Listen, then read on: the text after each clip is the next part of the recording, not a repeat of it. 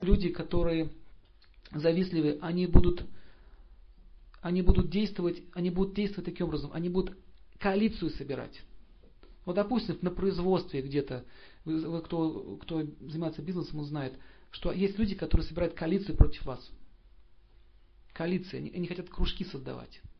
Против кого-то дружить им надо всегда.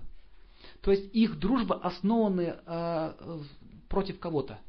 Таким образом, они очень легко продаются. То же самое произошло и с большевистской партией. Они сначала сражались с кем-то, их объединила зависть, а потом, когда они получили власть, они друг друга пожирали. Понятно? То есть, э, если вы организуете что-то на основании зависти, потом внутри вашего коллектива будет вот это вот жор. Поэтому руководитель, он должен отслеживать, чтобы у подчиненных не было зависти. Или хотя бы, чтобы она была снижена до минимума. Однажды один бизнесмен пригласил меня на работу и говорит, мне что-то люди завидуют, бастовки устраивают. И он пригласил меня в кабинет. Я чуть с кресла не упал.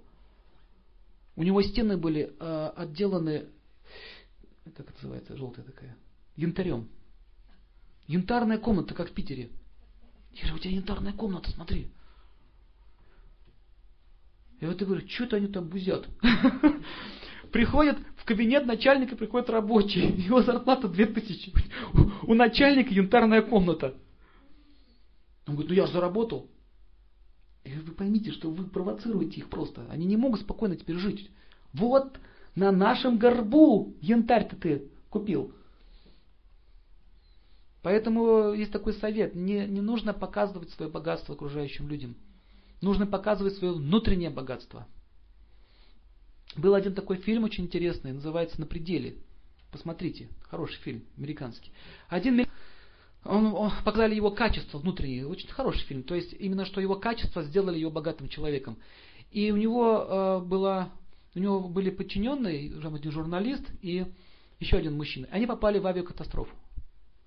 И когда они попали в авиакатастрофу, он даже там выжил, потому что он много знал и был эрудированным человеком. А те все время ему завидовали. Даже там они ему завидовали. И он говорит, ну что ты сейчас ко мне пристал? Сейчас мы с тобой на, равны, на равных. Мы на острове. У меня вот один нож и часы. У меня больше ничего нет. Никаких долларов, никаких денег, никакой фирмы. Я и ты, мы на острове. Какие проблемы? Вот ты буржуй там, то все. Он никак не мог успокоиться. Что дальше произошло? И один из них, один из них был, а, а, был ранен, и он сказал, этот человек, «А, обычно люди погибают таким образом. Они начинают паниковать, первая паника, второе, зачем я полетел на этом дурацком самолете? Так? Дальше, все, я пропал, начинается истерика. И у них это началось. Зачем я сел на дурацкий самолет? Вот, вот видите, уже началось. Просто вы послушайте, мы сейчас оказались в этой ситуации, нам нужно выживать. Давайте думать то, что сейчас мы имеем. То есть, видите, у него были качества смекалки, он там смекнул, что надо делать. Что в этой жизни, что там, на острове. Поэтому он был богатым. У него были качества, а у того не было, и он завидует ему. И чем это кончается история? Он был ранен, он говорит, закопай, пожалуйста, в землю э, бинт кровавый. А он пошел, что я его буду слушать? Тут, он, а, он сказал, в кабинете у себя будешь командовать. Пошел, так кинул на ветку кинул на ветку, это было в канадских этих андах, кровавую тряпку. А медвежона, Мишка, это унюхал. Тряпка кровавая. И он пришел, сожрал этого человека. И чуть остальных не сожрал. Он еле выбрались. Он говорит, и когда он пошел, увидел эту тряпку, говорит, ты что, ее не зарыл? Просто из-за зависти.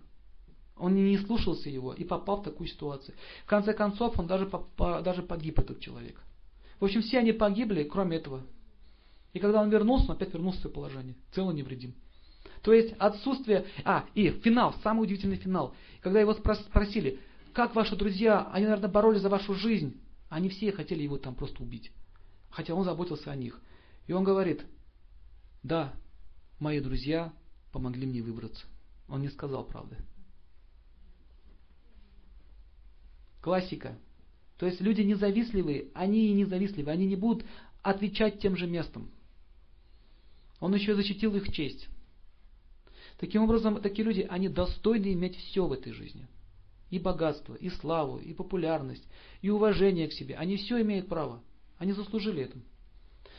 И здесь описывается, что Знание не предназначено для низких людей, то есть низких нравом, завистливых, людей опустившихся, нечистоплотных, лицемеров, тех, кто гордится своим материальным богатством.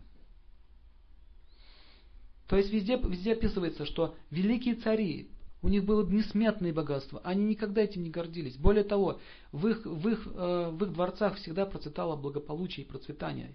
Они не позволяли никому страдать возле себя.